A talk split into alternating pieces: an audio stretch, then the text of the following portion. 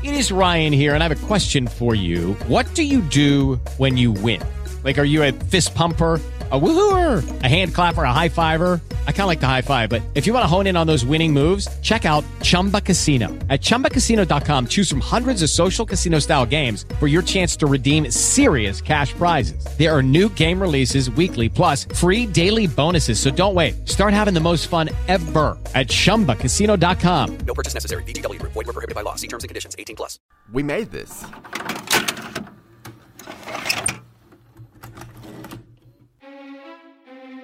Thank you.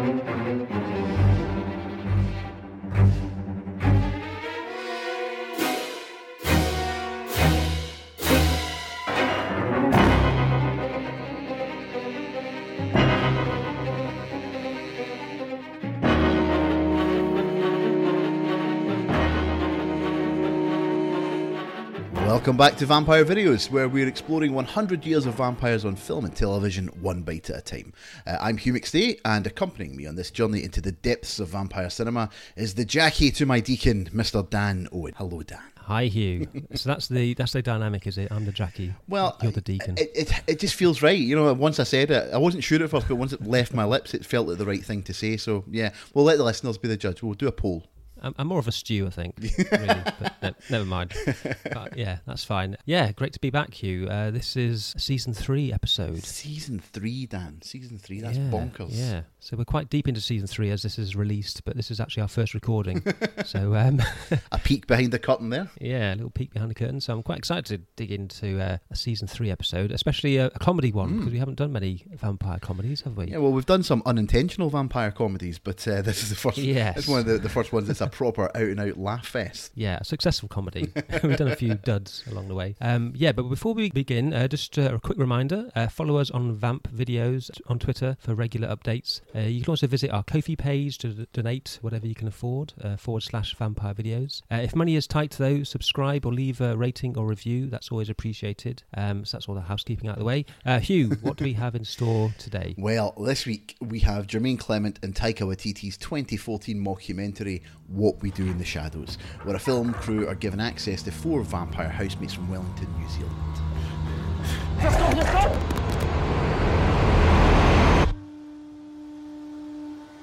It's been like this the whole time, Deacon on dishes, and it still hasn't moved in five years. You're a cool guy, but you're not pulling your weight in the flat. Oh, I'm glad to hear that I'm cool. No, that's not the point, though. You're missing no, I the know. point. Not a I know. flat meeting about how cool you are. When you get three vampires in a flat, obviously there's going to be a lot of tension.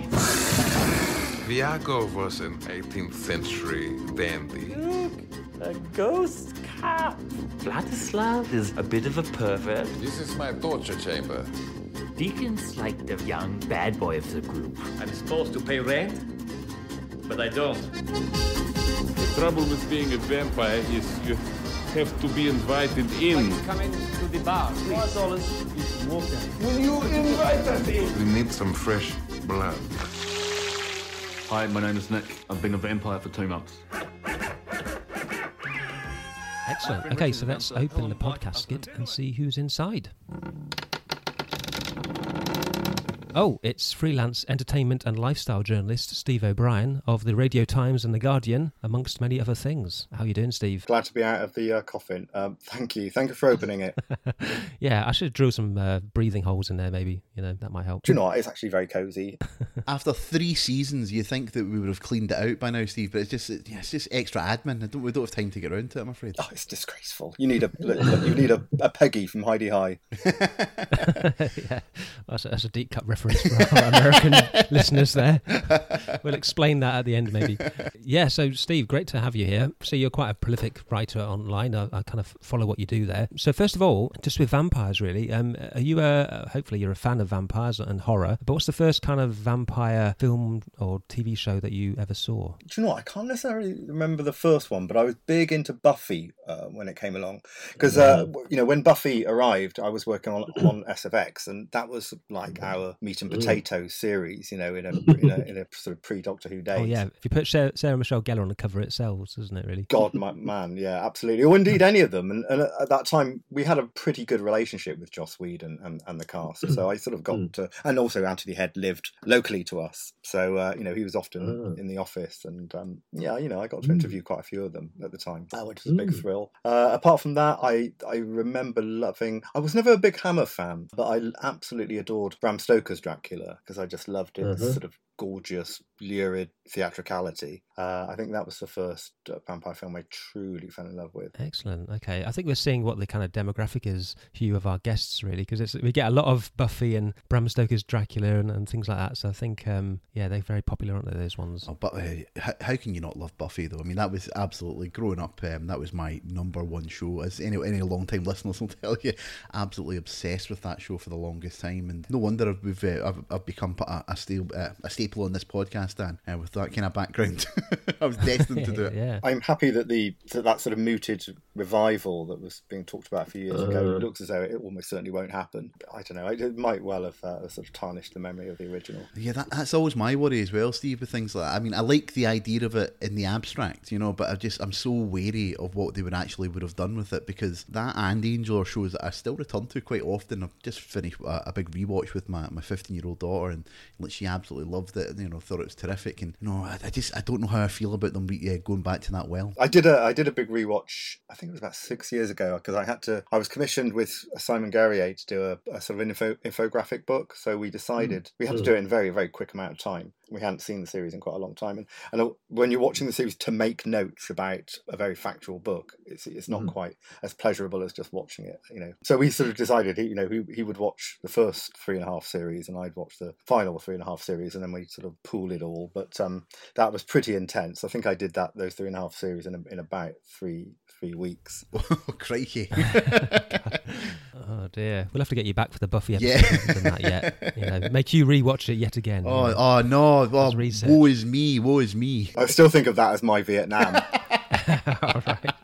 Oh dear. Um, anything more recent though, uh, Steve? Or that's uh, like an early memory, informative experience watching that show. But anything more recently that's uh, kind of taken your fancy? Oh, you know? I, when we were talking about this, I mentioned a, a film I had to review for SFX. Actually, I think it was about four years ago. I can't remember the title, but we were talking. I was talking about it with you, and you hadn't heard of it. Oh yeah, I'd have to find that out. Yeah, what was it? It was very, it was a very sort of grounded uh, vampire film, which I don't think ever used the word vampire, but um, and it starred Patrick Fugit from um, Almost Famous. I can't remember the title. You know, anybody can just look it, look him up on, on Wikipedia and find out a film that he made about four years ago, and that that's a pretty decent one. It's pretty bleak, pretty low key, and as I said, it's sort of it sort of leans into the drug addiction sort of metaphor. Was it called? Oh, hang on. My heart can't beat unless you tell it to. Yes, which actually sounds like quite. A, it makes it sound like quite a fun movie, the starring Drew Barrymore. But no, no, it's quite it's quite a bleak watch. Yeah, well, stay tuned for that because that's definitely now added to the list thanks to you because that was one I'd never heard of either. So um, yeah, we'll get around to that eventually. Uh, yeah, but that's that's great when you pick out kind of unusual ones like that because that's the thing about vampire cinema, isn't it, Hugh? You know, there's so many vampires, you know, Yeah. dramas and action, you know, thrillers and sci-fi and Crikey, as we found out, Dan, there are some vampire films that aren't even really vampire films, you know, but, but they still sort of fit Yes, the bill, which has been the- terrific to discover. Yeah, we've done a few of those, stretching the limits of what you'd describe as a vampire film a little bit. But yeah, yeah. So- but we're not here to talk about any of those movies or Buffy or anything, unfortunately. But we are here to talk about a decent film, um, which is good. Um, I'm glad. So it's uh, What We Do in the Shadows, a comedy from 2014. So, Steve, did you watch this way back? In 2014, or is this something you came to a bit later when Taika Waititi kind of became a bigger name, or how was it for you? Yeah, it's, it's slightly embarrassing that I came to it sort of after the world got to got to know about him. I think, yeah, I mean, this was after his first film, Boy, which passed me by, but I think kind of those in the know knew, knew about it. I discovered him with Hunt for the Wilderpeople, and then I think I sought out uh, What We Do in the Shadows. That's my memory of the, the timeline of this. Excellent. Well, how about you, Hugh? Is this something that you saw way back when? Yeah, I think I saw. I didn't see it when it was originally released, but within I would I would say a year of it having been out, I definitely caught up with it. And uh, yeah, it's a film that I have revisited many, many, many, many, many times. So uh, going back to it the, uh, this weekend for another watch was an absolute treat for me. Yeah, I, I see. I've seen it once. Well, now twice. Mm. Because I, I definitely saw it on Blu-ray So probably around that time, 2000, 2014. Um, I think this is around the time the Flight of the Conchords was a thing, wasn't it? Because I remember loving that the first time. I think I can. T- that was about 2007, 2008. Oh, right. If I'd have known that Jemaine Clement had, had co-written and co-directed this this film, I probably would have sorted out because of his name. Yeah,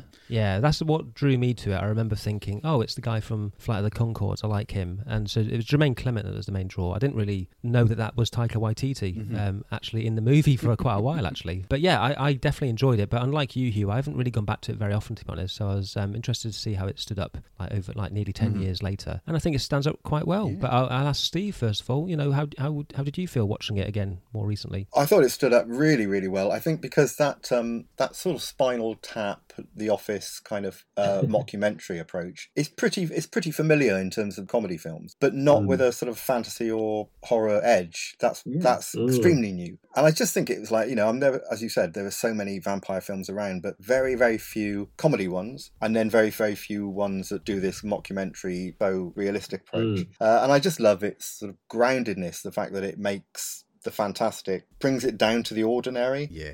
And that that's very fr- fresh i think and certainly to, to milk it for laughs Yeah, how about you, Hugh? What do you think? This is like one of my all-time favorite comedy films. Never mind like vampire films. I, I- I've revisited it so many times over the years, and like it was one of those delights that I couldn't wait to introduce it to my my eldest daughter, and I'll no doubt watch it with my youngest when she's a little bit older as well. But I actually couldn't wait to watch it with her because I just the humor is so easy to get a hold of. It's so silly. I mean, as much as it's about you know these evil Yeah. blood-sucking fiends, it's a ridiculously silly film. And what you said there, Steve, is absolutely right. Spinal Tap meets Nosferatu at times. You know, that's actually exactly what it feels like you're watching. And the way in which they make vampirism so dull and pedestrian, it's such it's such a funny idea to just take away all the sort of uh, all the airs and graces, all the mysticism of it, and just present it as these four hapless cretins in a flat a flat share in New Zealand. Yeah, no, I think it's terrific. Yeah, it's almost about the mundanity of being a vampire in the modern day.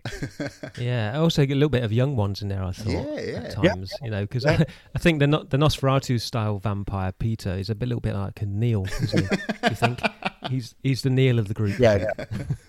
yeah, the the, the weirdo. Or in um, Fresh Meat, who was the Scottish character? There's always like the, the weirdo of the group, isn't Oh there? yeah, yeah, yeah. You know, that everyone else kind of shuns. It's sort of Neil, you know, in the sense that he's, you know, the innocent. So Viago is uh, uh, uh, Taika Waititi's character, isn't he? Yeah, yeah, absolutely. Yeah, yeah. You can. I think it's ca- yes, it's cast, or rather, the characters I think are cast very well. They're all very defined and very vivid in their own ways. See, I, I didn't know that this was based on a uh, short film, which I've never seen. I don't know if it's on the Blu-ray or something, but it, what we do It's on YouTube actually. It's on YouTube, yeah. What we do in the shadows: interviews with some vampires. That's it, yeah. Um, yeah, 2005. So yeah, I'd have to go back and watch that. I presume it's like a potted version of this with some of the same jokes. Is it? Uh, y- yes, with some of the same, same jokes, and I mean, it's not got much of a story, but the Stu stuff and the Nick uh, stuff is of an art, so it lacks that. It's it's just a lot more sort of raw, rough and ready, really, and they all look significantly younger. It, uh, quite Yeah. shocking how, how, uh, how what baby faces they all have. Oh right. So is that is it the exact same cast as it? Yeah, yeah, it's, Ah, okay. We'll have to add that as a bonus episode or something. Hugh, yeah. I No, I'd, I'd definitely be in up for future. revisiting that. Yeah. no, absolutely.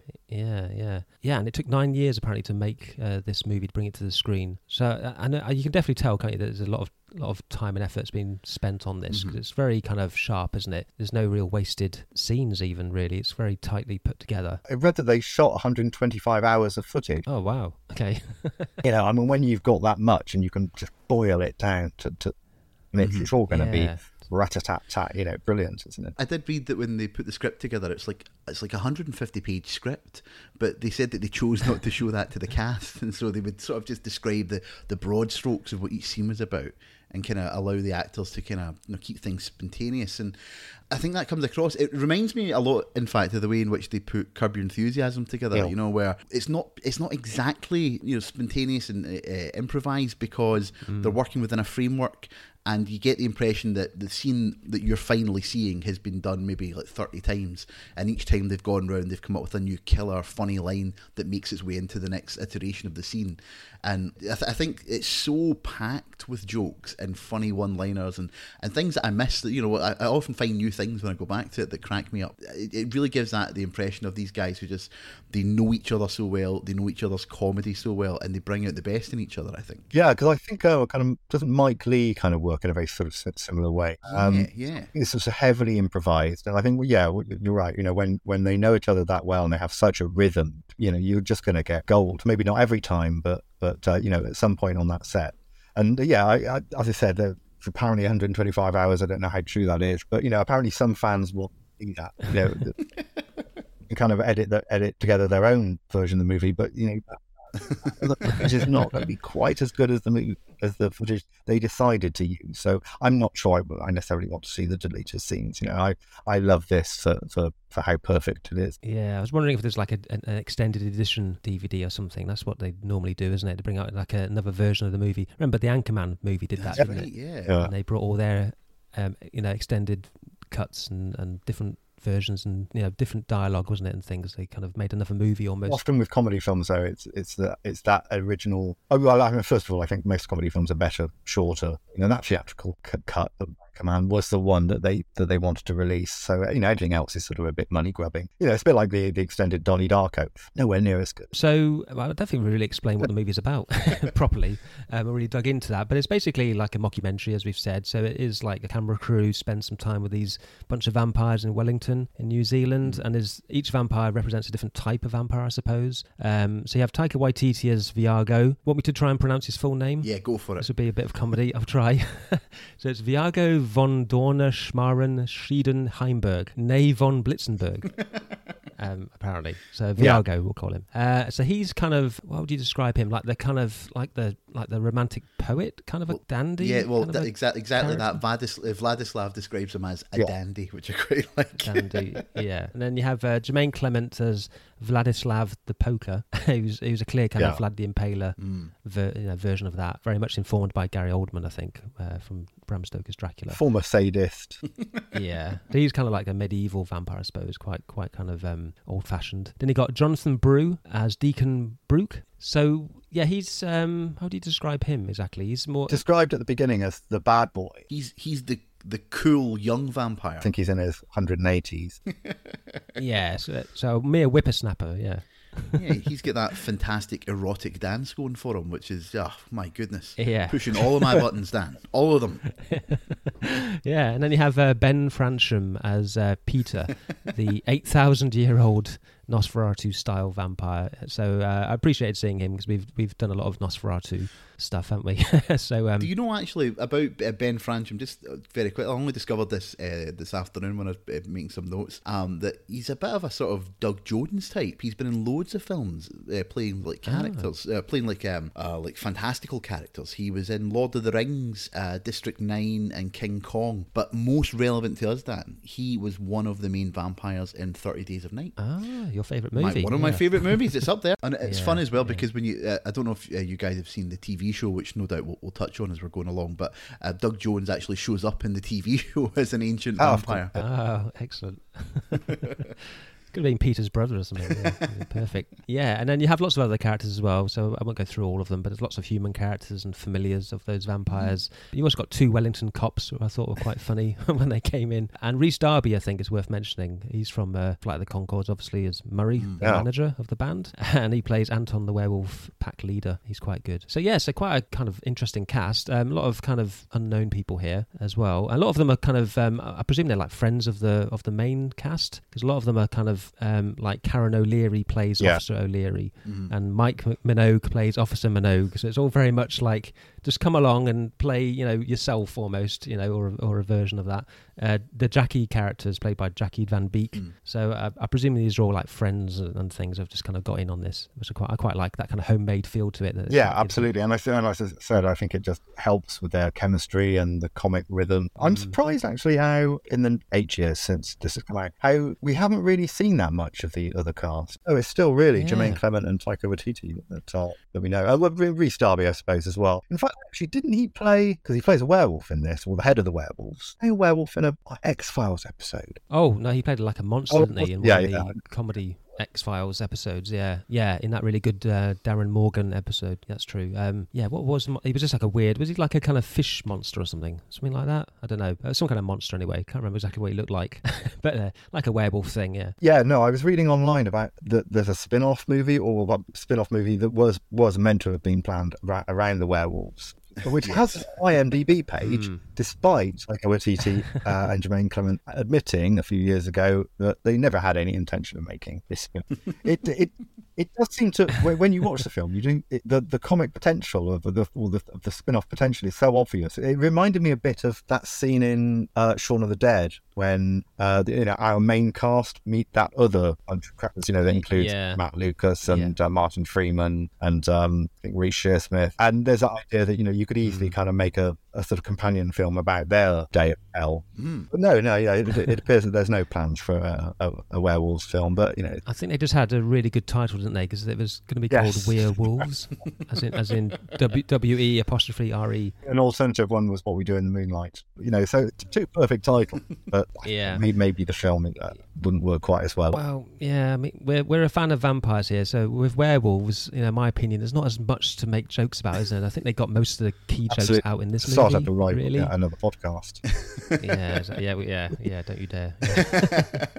Hello, it is Ryan, and I was on a flight the other day playing one of my favorite social spin slot games on chumbacasino.com. I looked over the person sitting next to me, and you know what they were doing? They were also playing Chumba Casino. Coincidence? I think not. Everybody's loving having fun with it. Chumba Casino is home to hundreds of casino style games that you can play for free anytime, anywhere, even at 30,000 feet. So sign up now at chumbacasino.com to claim your free welcome bonus. That's chumbacasino.com and live the Chumba life. No purchase necessary. VGW Group. Void were prohibited by law. See terms and conditions. 18 plus.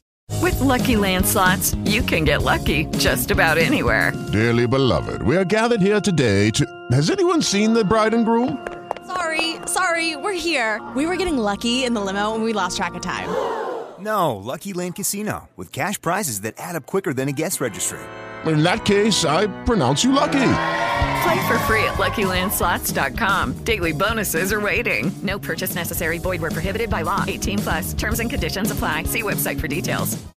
Yeah, but I, I don't think another movie would really sustain that joke for werewolves. I don't. I don't know. you know, and, and also werewolf werewolf films just aren't as culturally sort of impactful as as, as vampire ones. Yeah, that's true. Well, I mean, just just speaking of, of potential spin offs, obviously, we, we did mention that What We Do in the Shadows has currently got an, an incredibly popular and successful TV spin off uh, at the moment that's airing. But have, have either of you gents ever watched any of Wellington Paranormal, which is the, the spin off with officers O'Leary and I Minogue? had from no idea it existed until this week. This was a spin off of a really, really big sort of cult film, and it went to 4 series. I- You know, oh, and, and also Jemaine Clement was, you know, pretty much heavily involved. You know, this was, uh, I don't know, a network just taking the characters and doing their own thing. You know, this is a bona fide spin off. Yeah, I don't know. Yeah, I don't know if you guys have seen it. Um, I, I've I've heard of it, but I've never actually watched an episode. I would, uh, without without turning this into a Wellington Paranormal uh, podcast, I would highly recommend it to you.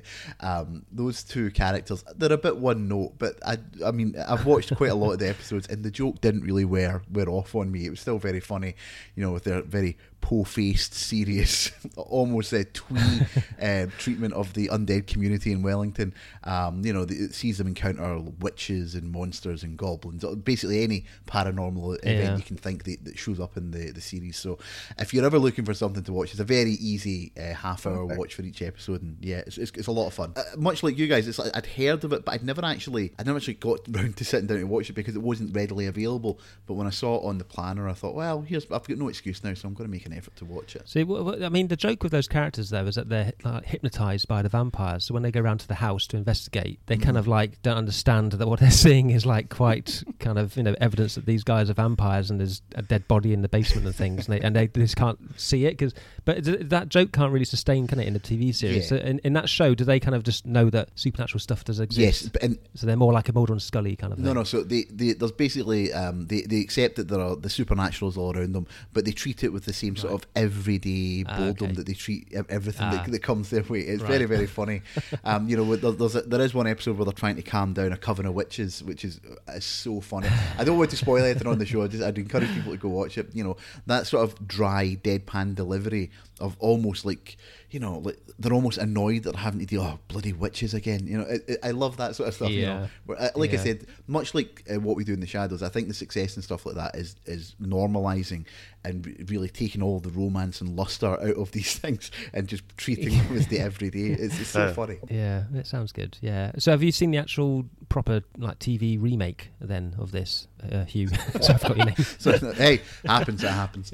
Uh, yes, um, I've not watched the most recent season. Uh, I think it's the third season just finished, and, and I haven't got around to that yet. But I watched the first two seasons, and um, I, I do enjoy it. It is good. I, I think it's. I mean, I'll be honest. I'm one of those people. I can watch Matt Berry in pretty much most things and, and enjoy myself just Uh. listening to him saying words, whether the words are funny or not, doesn't really matter. Um, and there's a lot of that, I think, in the show. But I also like the way that they take the mythology and build on it a little bit. And uh, yeah, no, I, I think it's largely successful. What it doesn't have is the subtlety of the film, which sounds silly because the film Mm. isn't subtle at points. But th- there's a there's a Mm. there's a real sweet undercurrent in in what we do in the shadows, the movie, where like I mean, I think all of the characters are largely quite likable at their core, and you know they're just you know just a bunch of daft lads out on a night out. Like, all those scenes with them, and the, you know, I, I think you can relate to the to who they are, and you can kind of understand them. Whereas I think the TV show plays it much broader, which is fine. It's still very very funny, but um, you know, uh, when you get episodes like uh, you know when Matt Berry's character goes off to become is it Jackie Daytona, the regular human bartender? Uh, Right. It's, it's such it's such a silly idea that they you know that it's just so over the top, but but it, it does work. It does work. How about you, Steve? Is that something you've watched? Well, it's been on my to watch list, my never my ever expanding to watch list forever. Um, but this rewatch of the movie has kind of made me think, right, no, okay, I'm going to dive into this probably uh, this weekend. I've got a question though, because Hugh, you've seen it, so Yeah. does the TV series reference the the movie existing in real life? Because oh, it does. well, it's so again. I, I don't want to spoil anything for you because you are obviously if you're going to watch it. But the, Okay. the season one finale features several of the characters from what we do in the shadow. They show like That actually, yeah, I, I Yeah. knew, I, I, yeah, I'd read a bit about it. All right, okay. So, uh, and- also um, various other famous vampires in, in cinema, which again I don't want to spoil because some of the cameos are hilariously funny. Um, but it's, it's it's well worth your time. And uh, yeah, the, the the central four cast members uh, who, who who share the house in Staten Island, they're all really really well portrayed and very well written. They're very very it's like it's it's supremely silly, uh, but it's definitely well worth your time. See, I, I haven't seen it, Hugh. Unfortunately, um, you know, I should really watch it. good, Uh. I don't know. I don't, I don't know why I've. Yeah, I didn't, didn't, didn't get around to watching it. Um, I think part of my my brain just thought, well, I've seen the movie, so I've kind of got the joke in a sense. So what will a TV show offer? You know, me. But it does sound good from what you've what you've said there. And I, I do hear it's really good, so I'm not saying it's not. Hmm. But um, I think I would have watched it immediately when it first came out if it the uh, regular cast, sorry, if the film cast had been it. yeah, But it, yeah, I, I thought it'd be like a cheap knockoff of the film. Almost. yeah, I think I, I thought that. You know, as much as I love Matt, Matt Berry and all that, I just thought, oh well, I've got to learn all these new. I've got to learn about all these new characters now. the, the thing the thing that sold me on it was the fact was the uh, the involvement of Jemaine Clement and Taika Waititi, um, because they were I, I don't know how involved they are like, as the series progresses, but certainly with its inception, and I'm sure Jemaine Clement's directed and written a few episodes as well, and Yeah. you, can, you can feel their hand in it as, as you're watching it. Mm, okay, okay, I'll put it on my list as well to watch. You have to do an episode one day, I suppose. Yes, I think so. Uh, one of one of the interesting things about this film, actually, I wanted to ask you is about. Uh, I mean, uh, I don't know how au fait you are with Taika Waititi's work in general as, as a director. I mean, obviously, I know you mentioned A Hunt for the Wilderpeople, but Mm. um, I, I I find him as a director really interesting, but I find him as a performer a bit marmite at times. You know, it's it either really works or it really really doesn't work. I mean, I think he's terrific here. Um, I th- but I, I despise him with a passion in something like Free Guy. I think he's he's quite an overbearing presence, and even in something like Love and Thunder, uh, where he you know portrays the the, the rock mo- uh, Yeah. monster sidekick, and that it doesn't really work for me. But I wonder, do you think maybe the fact that he's working with someone like Jemaine Clement, who's kind of he's, he's very he's got his own really sort of really well formed comedy voice. I wonder if maybe he helps to temper some of the worst excesses of Taika. I think you're right, actually. I think, that, and I think in Taika's uh, filmography, I think this is a s feels slightly to the side. Hmm. Uh, I mean, I think this feels more of a part with Flight of the Conchords than it does Mm. The Rabbit or the bewilder people. So I, I think even though Taika Waititi is the biggest name now, I think I can I don't know. I, yeah, it'd be interesting to have. I haven't listened to the commentary, but it'd be interesting to find out whether they. I don't know if one was maybe a bit more alpha male within the, the working duo. Yeah, I, I'm, I'm with you, Hugh. I, I, I find him a bit of a difficult person to watch on screen at times because he does, he, yeah, he, he does take it to quite extreme, doesn't he? Even his kind of um, everyday persona, really. When I see him interviewed, I think, oh, I, I think you get on my nerves after a bit. to be honest, I, am sure he's a nice guy and all that, you know. But um, I just, it's something about him. I think, oh, I can't take much of him. I think he's got quite an ego, is what I'm picking up on. Slight smugness to his. Yeah, there's something about him. Yeah, yeah. I don't know, but I'm just being very British and saying about somebody who's very successful. Obviously, um, that's that's how I cope with it. But, um, but but yeah, but I think he's definitely talented as a director, and, and like you say, I think with with this being co-written with Jemaine Clement and co-directed with him. I think that helps him. Like like with um, you know the Thor um, movie, the Ragnarok one. I think having that, you know, even though he was like in, in control of that one, he was definitely um, he had the reins on, didn't he, with Yeah, Marvel yeah. there because they because they all had to lead up to Endgame, and I think he was let off the leash with the Thor, uh, the more recent Thor movie, and you know to its detriment, I think. Mhm. So I think he needs to be tempered, as you say, Hugh. Yeah, but so I I think he was perfectly good in this. I, I, I quite liked him as Viago as well. Yeah. the performance was well measured and good. Yeah, I was reading that he says he based the performance of Viago on his own mother, which I really enjoy. All right, I got to meet his mum then. um, something you said earlier, Steve, I, I want to pick up on it. I think right. It's, it is a surprise that more of them haven't really, you know, made bigger names for themselves on, on the back of this film. And if I'm honest, I'm speaking mostly about uh, Johnny Brew. Is, is it Johnny Brew or Bruch? Uh, what are we saying? Oh, I'm saying Brew. Let's go with Brew. Yeah, Johnny Brew. Brew, yeah. That's probably indicative of how little impact he's made if I don't even know how to pronounce his surname. let's, let's be honest. Yeah. But I mean, for me, he's he's this film's secret weapon. Um, I'd never I'd never seen him in anything before, so he was a, a complete unknown when I, when I started watching it. But absolutely everything about his sort of schlubby, deluded vampire former Nazi shtick really just cracks me up every time he's on screen, describing himself as the young, cool, sexy vampire. just every time it just makes me laugh and laugh. um, so yeah, I'm really surprised that he, it, having looked at his IMDb. It's not like he disappeared. He's, he's worked very steadily, I think, but on like Australian television and New Zealand shows. Uh, but yeah, he never made the step up. Oh, it's, a, it's an odd one. Yeah, the same with uh, uh, Gon. Right, this is going to be even more. I was leaving that for you. Thank you very much for picking it up, Steve. well, I thought it was uh, brilliant as as Nick, you know, Yeah. the sort of uh, really blokey kind of uh, Mm-hmm. kind of vampire. Um, but again, I've not seen anything of him. Yeah. He was in the original, so you know he- he's you know mates with everybody, but for some reason, kind of Taika Waititi didn't decide to put these people in uh, in big roles in Love and Thunder. I wonder if there was a bit of a falling out with Johnny Brugh and Taika Waititi because you know I bet he was thinking I'm a, I'm a shoe in for the TV show. I bet you, because I'm not I'm not as famous as those other, those other two, so they'll help me out and get me in there. And then he was kind of replaced by Matt Berry and all the rest, and it's like you know he's kind of left you know Yeah. to, to you know He has a c- cameo at the end of season one, but like, oh, brilliant Oh, yeah. cameo. You know. yeah, I bet he was expecting to yeah get in there, but uh, yeah, I mean he, he did apparently. Hugh, I'm sure you probably know because you've done your research because you're a competent co-host. But um, in 2020, he did do a solo 60-minute theatre performance um, as Deacon. Do you know about that? Did not know about that. Um, you gave me too much credit there. Yeah, well, okay. He did a show called Deacon the Vampire Live 188 Years of Bullshit. Uh, so he's obviously like keen to like keep this character alive, you know, and you know, I bet there's a little bit of acrimony there. I'm guessing that he's, you know, that he's not a bigger deal now because this could this could have been his breakthrough, couldn't it? Yeah. To bigger things, but it, it's a real shame because he, he gets he gets so many great moments throughout the film, and he gets my favourite scene or my favourite little like, touch moment in the, film where, um, towards the end of the film when uh, when the gang are attacked by the, the, the group of werewolves, and as he's sitting trying to console. Uh, Nick at the end of the film about Stu's untimely demise. It's it's oddly touching to start with. You know when he's talking about you know this is what happens. You know, a vampire. You, you know you have to watch all your friends and family die, and then and then he, that that makes way for this this utterly hysterical monologue about ways that you know that people like was it falling asleep in an autumn pile of leaves and having some of them block your windpipe or making the simple mistake of fashioning a mask out of crackers and being attacked by ducks and geese and swans? Like it's such a it's such a, a, a gear shift from like the you know the quiet touching moment to this utter insanity that spills out of his lips afterward Yeah, yeah. It's also the contrast, I think, between between the, the sort of mundanity that is really good at showing, and then when it actually really leans into the scares. Yeah. And you know, the bit where they're chasing Nick is genuinely Mm. quite scary and and uh, Yeah. and and also the gore. You, you just have little moments of gore, but they really shock you because everything around it is so grounded and so ordinary. You know, like the bit where um, Taika Waititi's character is um, sort of wooing that, that woman before her death, and then leans in and hits the main artery.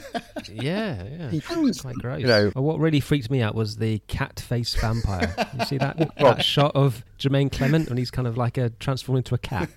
Yeah, that's actually That was the one of the first, the few moments of special effects really in the film. Cause it- Yeah, it's, a, it's quite freaky. It goes quite light on special effects. Most of them are, are sort of in camera or it's just harnesses. Uh, that, that bit reminded me very much of the bit in Invasion of the Body Snatchers remake where Yes. the, uh, Yeah. the the man's face. Yeah, I'm sure it was a homage to that. Yeah, yeah. There's lots of harnesses in this, like you say. I, I did like the, the sequence when they're in the corridor and they're kind of like going up the walls onto Yeah, the ceiling yeah. and things. Brilliant. It's quite well done. Yeah. But again, sort of, you know, like Bram Stoker's Dracula, uh, it was sort of old time in camera Mm. uh, effects. You know, I don't, I, you know, if there was any digital work, it, you know, it's, it seems to have been done very lightly in this film. But, uh, you know, it seemed to be all the sort of effects that you've Mm. done like 30, 40, 50 years ago. Yeah, or, or the shot where um, they open the bedroom door uh, of Vladislav's bedroom. Yeah. And it, he's like there in, in the distance with those women. Uh. And it's like a weird effect, isn't it? I'm trying to even now think how they did that because it looks like the stage was maybe a, a lot higher up than it seems. Mm. And so he was actually a, a long way away. Yeah. Do you think? And so, you know, I don't know. I don't know how it was made, but that's a, that's the kind of stuff I love because unlike with CGI, you, you actually have to think, how did they achieve that? 'Cause it's not CGI; it's a, it is a visual trick of some kind. So yeah, I love stuff like that, and that was a good little moment. in a film like this that purports to show reality, I think even if just one moment you'd have detected CGI, it sort of takes away from the verisimilitude of it. Um, Mhm. So I kind of I like the fact that it's all very sort of grounded in camera. And even the were- werewolf transformations were pretty good, weren't they? Um, you know, just just cutting away, cutting back, and then there's different stages of fur and things. Quite traditional way of doing it, but it's effective. You know. One of the things I really I really like about the film and what makes it very very unusual is the fact that it takes place in a world where vampire movies exist. Yeah. the Dracula Yeah. referenced and Twilight Yeah. um, Uh, yeah, I like that they've stolen wholesale the uh, the trick from the Lost Boys. You know, do you like your biscotti? oh, Oh yes, yeah. I'd forgotten that joke when he said that line. I was like, oh, that's a familiar line. There's, yeah, there's the Lost Boys kind of thing. Yeah, yeah. There's lots of little moments like that, isn't there? Well, just when you're Um, talking about the, the, the blood, you know, and you're right, it, it's it's quite shocking, you know, when he, he accidentally nicks the artery. Which, by the way, I also love that they return to that gag like ten minutes later when he does it again to the, the next victim he's got. But um, that reminded me of sort of like uh, like early Peter Jackson, you know, that sort of that the, the way that the, Mm. the the comedy, the broad silly comedy, pushes up against the, the edges of this really gory horror film that's just on the periphery. Yeah, absolutely. Also, uh, what I like about it is that how they, they kind of go into what it first feels like to be a vampire. You know, the, where he sort of said like a hangover times ten. those things that you have, then, those pleasures that you then have to sort of give give up, like the fact that Nick can't eat chips. Uh, yes. I, I, sorry, Steve. I think you mean, you mean chops. Chops. I don't know why that stuck with me forever. So now, whenever I'm having chops at house, it's chops. but yeah, you know, that just you know makes uh, makes vamp- you know, living forever as a vampire just sound horrendous. I also just like the idea that this is uh, set in Wellington, to be honest, in New Zealand, because it's just a very unusual setting, isn't it, for vampires and things. You know, they don't associate creatures of the night with, with New Zealand at all. So, you know, you'd, you'd normally expect this kind of thing to be done in London or Paris or something like that. But I, I like the idea that to, to kind of embrace where they live in real life and just just do it there, and it kind of works. You It know, adds to that Um, sort of parochial charm that the film's got, doesn't Yeah. it? Where it, it does feel a little bit sort of insular. No, I agree with that. I mean, you know, they may live in a sort of a gothic, very sort of horror film kind of house, but it's when they go to the the ball at the end and when they go to that bar, plainest, you know, drabbest looking places, uh, you just never usually see it. You know, I'm an outsider, kind of let the right one in. And also, uh, I I have to mention Jackie. I think as a character because I really enjoyed her, her her character. It's this really kind of put upon slave, really, to Deacon as his familiar, doing his ironing and all the rest of it, and just with the uh, hope that one day she'll be transformed into a vampire like like him, and never really having that happen come true, her, her dearest wish kind of thing. And uh, yeah, I, lo- I loved her kind of character. Is there a, is there an equivalent to her in the TV show? Yeah, I was, I was actually just going to mention that uh, Harvey Guillén uh, plays uh, plays a character um, I think called is it Guillermo? I think so. Um, it's been a little Oh, while since yeah. I've watched it, but he kind of takes. So yeah, he's the Jackie character. You know, he's the put upon Right. uh, servant, desperately wanting to be a vampire. But one of the interesting things they do with him is they, they make you confront the reality of that, which I quite like. And it, you know, it, it becomes quite serious at points where I mean, effectively, he's covering up murders every night for this group of vampires that he hangs out with. and you know, and, and much like Jackie, uh, he's trying to decide like, you know, should should I should I bring my, my mate round who I don't really get on with anymore, and they could they could have him tonight. And you know, the, whenever they're talking about uh, him transfer being transformed into a vampire, he almost becomes like uh, like Jim from The Office. You know, always looking at the camera as if to say, Mm. "This is never going to happen, is it? I, you know it, and I know it, but you know, I'm going to keep doing this anyway, just in case." I definitely detected some kind of um, DNA of The Office in particular in this movie. Mm. I think because even even in 2014, that kind of impact The Office had had still hadn't really gone away, had it? And I think the American Office was just just starting around then, or had it become a hit by then? I think that I'm would not have too been a hit but by then. Yeah, yeah. yeah, yeah. It was it was still in the culture, wasn't it? That mockumentary was like the hot new thing. Mm. Even like Johnny Johnny, uh, like I know him, John, Jonathan Brugh, um, Johnny Brugh, you know. Um, even Johnny Brugh, uh, his uh, his performance I thought was quite Ricky Gervais like at times. the little kind of looks to cameras. Did you pick up on any of that? I was wondering if he was channeling a little bit of David Brent at times. I could definitely tell that it was from that era because of Mm. some of how this was put together. Yeah, I think kind of the office's kind of uh, stylistic tentacles uh, you know, Mm. stretched very far uh, around that time. Uh, and as I said, there, you know, there was also Parks and Rec around Mm. that time. It's a, it's a very, Yeah. it lends itself to comedy quite well. I think that that, that format. Yeah, yeah, definitely. Well, yeah, I mean, effectively, like just putting a camera on a character and just letting them speak. Very often, you know, that's where you get your most your your, your best lines from, um, because you know they will naturally try to play up to the camera, show the best side of themselves, but will invariably fail and show all their all their shortcomings and lay lay themselves bare. Um, I also think it works better in in a film, it like as a sort of short piece because whilst I am a fan of the American Office, I think it's very funny. Um, you know, some great characters in it. I think you're always aware that it's a sitcom you're watching, and when it does lean into the documentary conceit, I find that really doesn't work at all. I think he's, if Parks and Rec kind of just Mm. don't bother explaining the documentary conceit; they just do it. Whereas with this, they set it up nicely. We know the story that's been told. We know why the documentary crew are there, and whilst it's very silly and over the top and stupid, it, it makes sense within the the context of the movie. Of course, with this, uh, you have to suspend a lot, a lot more disbelief than you do with The Office because you're watching a documentary crew filming people being murdered. yes. filming, they don't inter- interfere. Um, so yeah, well, you know, well, there's a, as I said, there's a there's an impression of it being realistic, but um, that bit, Yeah, and and they're getting like visual proof of supernatural creatures as well. You know, on on camera, it's quite a coup, isn't it? Really, especially given that this is a world in which Dracula and the Lost Boys uh, kind of Yeah. exist. So people, TV you know, and that just seems Yeah. like a Ken Loach film to them. And, and uh, Hugh, we've recently done Interview with the Vampire, and uh, Christian Slater was very happy to have Brad Pitt just tell him a story about being a vampire. But you know, the guys doing this documentary, they've got all this footage. You know, he'd be in hog heaven, wouldn't he, with all this that they've got? You know, an interview with some vampires, yeah, absolutely. yeah, yeah, yeah that's it. Yeah. I think the film being has made quite a, a bit of a, a dent in the sort of like in pop culture zeitgeist. I think it, it remains. I mean, so when it debuted at the, at the Sundance Film Festival in January 2014, it was a massive critical hit, uh, and it's still getting a, a Rotten Tomatoes approval rating of 96%. Uh, It's kind of loved by genre fans and non-genre fans alike. Uh, Peter Bradshaw of The Guardian described it as the best comedy in years, and while that may be true, it was said by Pete Bradshaw. So you know how, how much can you how much can you buy into that? Pinch of salt. uh, so it was made on a budget of just 1.3 million dollars, and it earned back 6.9 million at cinemas. And apparently, uh, I found this really interesting. The film was highly pirated uh, after being shut down. One of the, the big piracy websites revealed that What We Do in the Shadows was downloaded 277,000 times from just their servers alone. So yeah, I, th- I think it's um, I, I- I think it's been seen by so, so like countless people. It's, it's been a massive when it was released. Yeah, I think it's one one of those films a bit like kind of Shawshank that Mm. didn't do so well kind of first time around, and then gradually it's a word of mouth sort of phenomenon. I think you'd be, be hard pressed to find any, you know, even even even vampire fan who've seen it at the cinema in 2014. Mm. But it's you know, yeah. the word of mouth thing. I think is just you know, its reputation just snowballed, and and you can tell its its uh, its cultural impact by the fact that it's had a stage spin off in terms of that that. Uh, that Deacon um, sort of one man show that you were talking about, two TV spin off, a mooted or rumored movie spin off. Very few kind of even big blockbusters, you know, get that kind of um, spin-off edge. Mentioning there the um, the, the, the so-called spin-off film that they keep talking about werewolves. Waititi described that recently. Actually, I think it was just um, just after the, the second season had aired. He, would, he was asked about the film, about the sequel, and he described it as that's the film that Jemaine and I keep pretending that we're making. It's like, all right, okay. So I think it's just that he just says it to get people off his back. I think.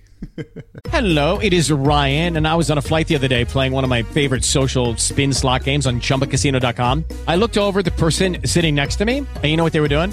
They were also playing Chumba Casino. Coincidence? I think not. Everybody's loving having fun with it. Chumba Casino is home to hundreds of casino style games that you can play for free anytime, anywhere, even at 30,000 feet. So sign up now at chumbacasino.com to claim your free welcome bonus. That's chumbacasino.com and live the Chumba life. No purchase necessary. VGW Group. Void were prohibited by law. See terms and conditions. 18 plus. It's just like, as I said, it's like it's like the, the Shaun of the Dead, uh, you know, the spin-off that could have been, uh, which would have been the sort of companion film with Martin Freeman and his and his pals. Mm. But uh, you know, whether whether you, I think people will want that film, but whether they should actually have it is a different matter. Yeah, I think so. One of the characters we, we haven't really spoken about too much, we'll just touch on, is uh, the wonderful Stu Rutherford. Stu.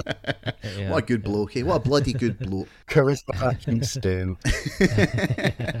so, like, he was he's the, the IT expert, but he's actually uh, Taika Waititi's high school mate, and he was told that he would only have a small part in the film, but they only told him that just to get him to act more naturally on camera. So he's a, he's an actual IT tech by trade, not an actor, uh, and he said that he had no idea how prominent a character he would be until he actually got to see the finished product. So I love that. Yeah, yeah. I think uh, his lack of um, polish as a performer, uh, yeah, just gives it that extra sense of realism. It's a bit sort of reminds me a bit of sort of Keith in The Office. Yeah, uh, yeah, you know, yeah. That was told somebody who clearly never been to drama school, and yet it, it just I don't know, just gives it a feeling of realism. And also, Hugh, I, I love this bit of trivia that you found, that, so I'm gonna gonna reveal now about the charred skeleton. Oh, yeah. So apparently, I'm gonna read this. So they had a, they had a charred skeleton prop which they had to throw it into the harbour uh, for a scene that actually wasn't used in the movie, um, but they didn't realise at the time they wouldn't be able to get it back once they'd thrown it in, and it was so kind of realistic looking that Waititi said it was so realistic look, looking that we had to put a press release out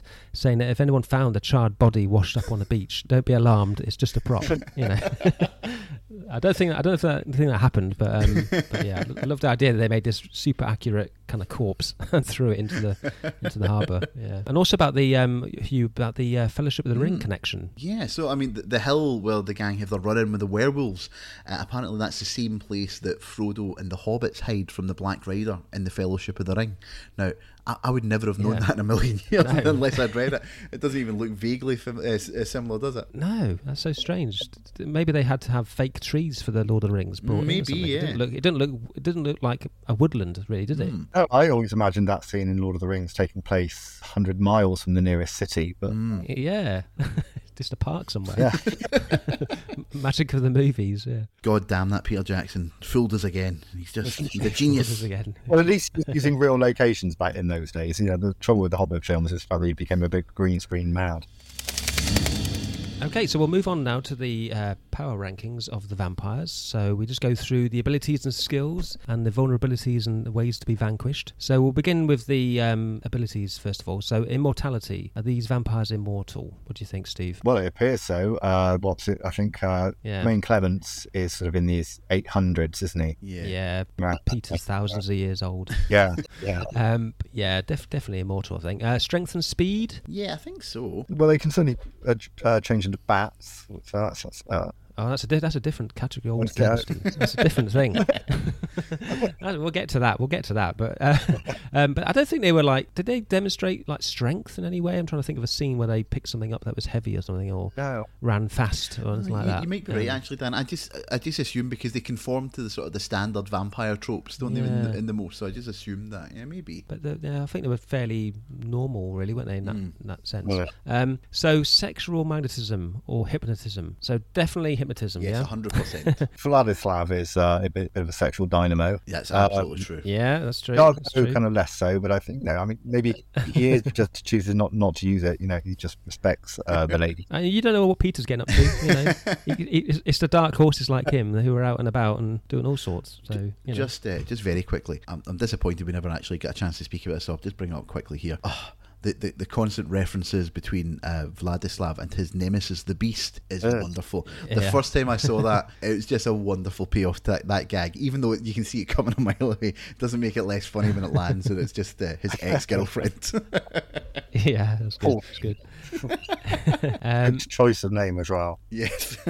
yeah, yeah. Um, so yeah, hypnotism is definitely yes, isn't it, with the cops and things. Well, so, Deacon yeah, even that's a- that's a he one. appears at the end of the film, doesn't he? After the credits, uh, to hypnotise the audience into forgetting everything that they've seen.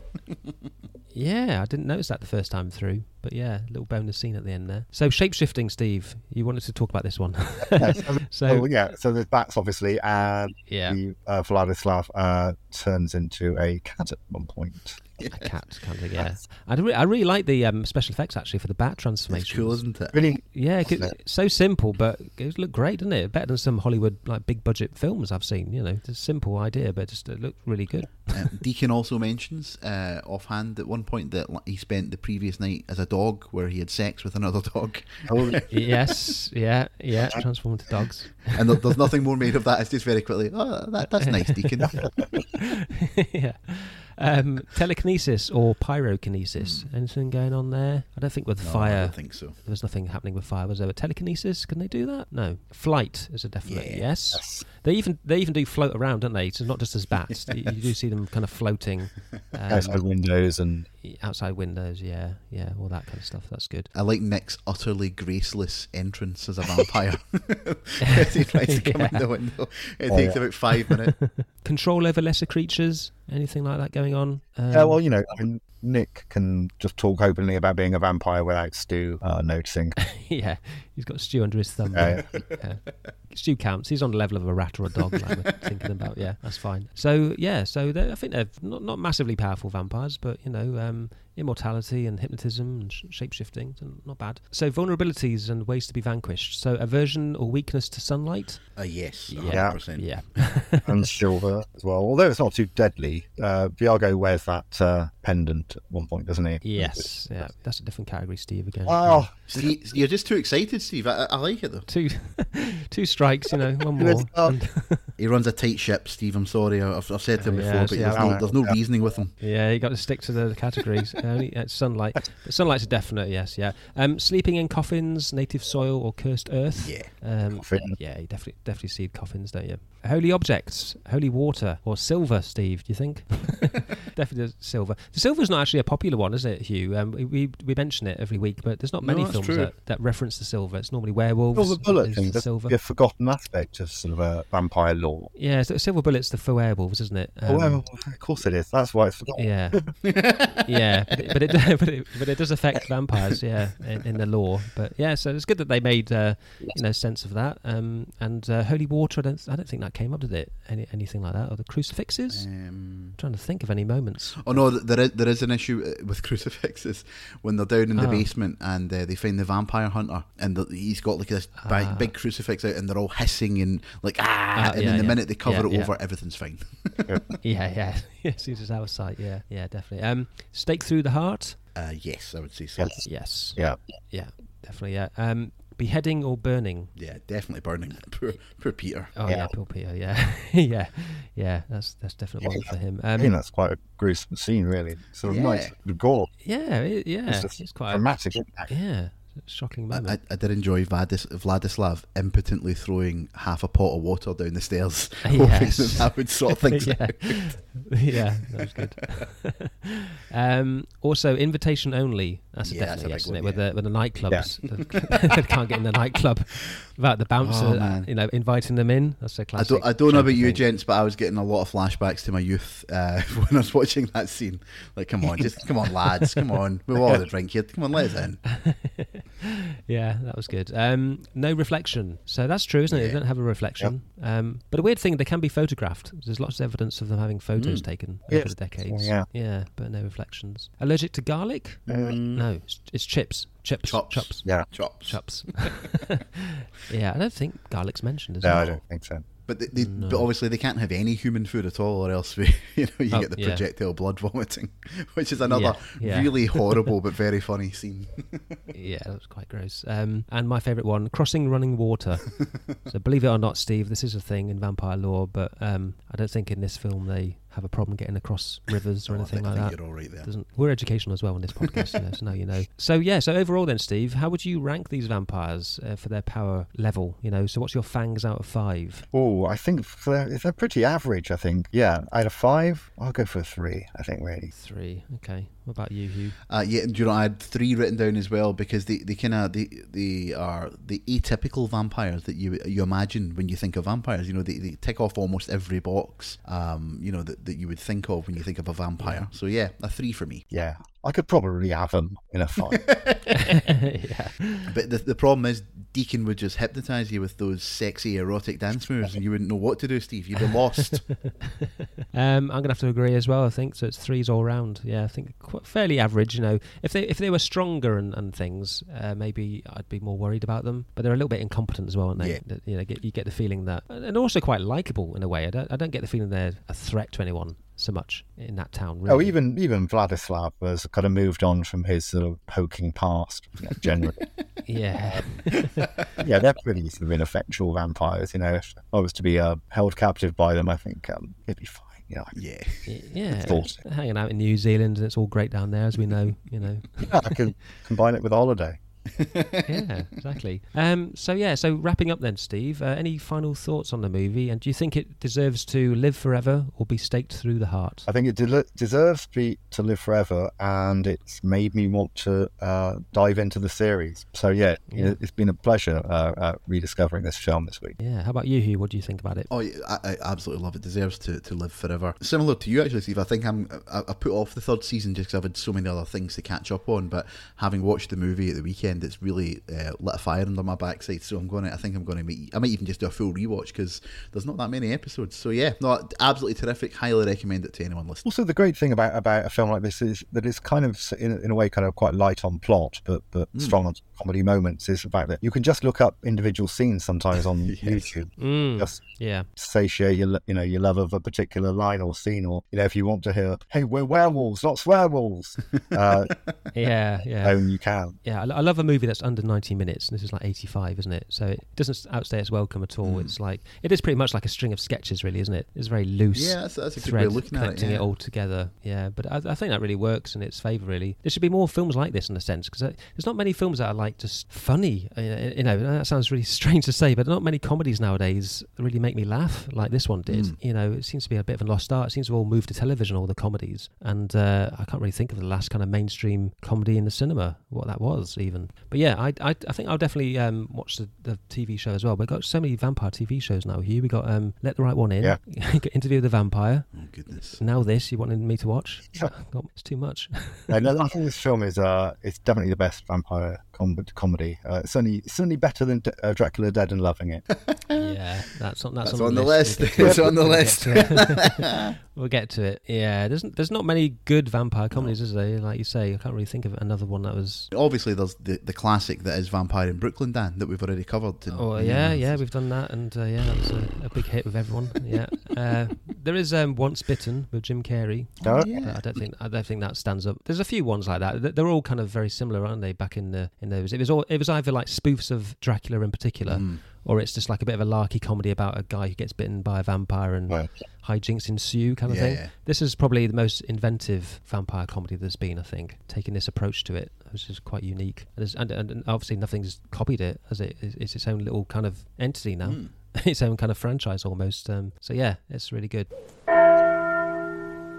Oh, unfortunately, you know what that sound means. Uh, the sun is rising, so we must away to our coffins. Uh, I'd like to thank our guest, Steve O'Brien, for coming along today. Um, Steve, what are you up to right now? Where can our listeners find more of your work? Well, I, I'm currently uh, writing a Doctor Who article for RadioTimes.com, or one, yeah, one one of my many Doctor Who articles for that. Plus, classic pop and uh, Yahoo, that kind of thing. Basically, it's all film, film, TV, and uh, and music. And actually, I've got an art- I've got an article on Let the Right One In uh, in the in USFX. So I interviewed the showrunner and the lead actor from that. Oh, excellent. Okay, yeah, we'll definitely put a little plug in there. We'll do a link in the show Mm. notes, I think, to that. And our listeners definitely want to seek that out. We'll have to get around to that TV show as well, Hugh, because um, Yeah. yeah, we'll need to cover it at some point. Add it to the list, Dan. Add it to the list. The reviews haven't been fantastic, so I'm not in a great hurry to, to, to watch it. Yeah, I, I heard that, but then I did. I did. I think, I think somebody tweeted today saying they were quite impressed with some of the changes that it had done early on, or it fleshed it fleshed things out a bit differently. Yeah, it seems, seems to be more of a riff on it than a than a remake. But I think there's got kind of elements of sort of police procedural, you know, within it. Oh wow! Mm. Yeah, and the thing is, you know, the original is so sort of untouchably brilliant, and it is an Yeah. unusual situation where the where the sequel is very good as well. And it's not in the same on the same sort of uh, on the same level as the original, but but you know, you do have two versions of the same story, both of which are pretty brilliant. Um, so I, I whether this needed to exist, I'm not still not that sure. No, probably not. But it's IP, you know, we have to make something. Yeah. the IP that, that we IP. own these days. um, yeah, well, thanks, Steve, though, for coming along. Um, you can follow us individually on Twitter. I'm at Dan Owen79 and Hugh is at Angry Scotsman81. Uh, remember, Vampire Videos is part of the We Made This Podcast network, so stay tuned for previews of a few other shows you may like to subscribe to in just a second. Uh, we'll be back soon for more fiendish fun, but until next time, thanks for listening.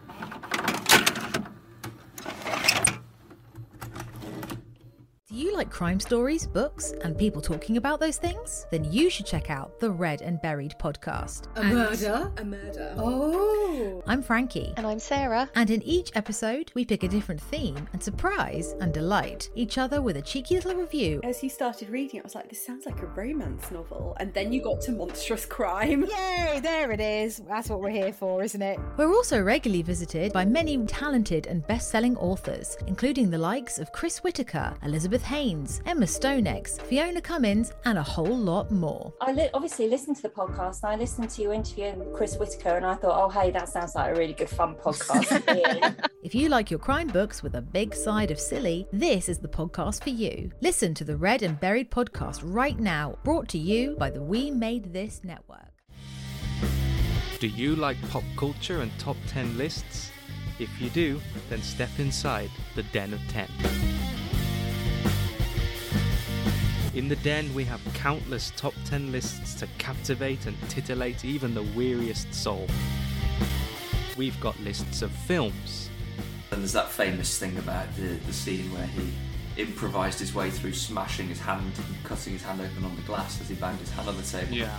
I mean, you can't really say boo to that. music, The rest of the song is like a, just a swirling crescendo of clever songwriting, amazing singing, great drumming, like beautiful guitar effects. video games, And I think that's exactly what happened with Zelda. It was everything looking back is on a much lower resolution to what we see in Breath of the Wild. But as I was playing it, I just felt like my imagination was just going absolutely wild. TV. You know, this is where sitcom verges on the cinematic, still in a, in a neat 20 minutes. And the interaction between these vastly different characters is so well realised. And more. Listen to us on all major podcast providers. Find us on Twitter at Den of 10 Pod, where you can like, follow, comment, and vote. Or find us on the We Made This Podcast Network at WeMadeThisNetwork.com. We hope to see you soon in the Den of 10.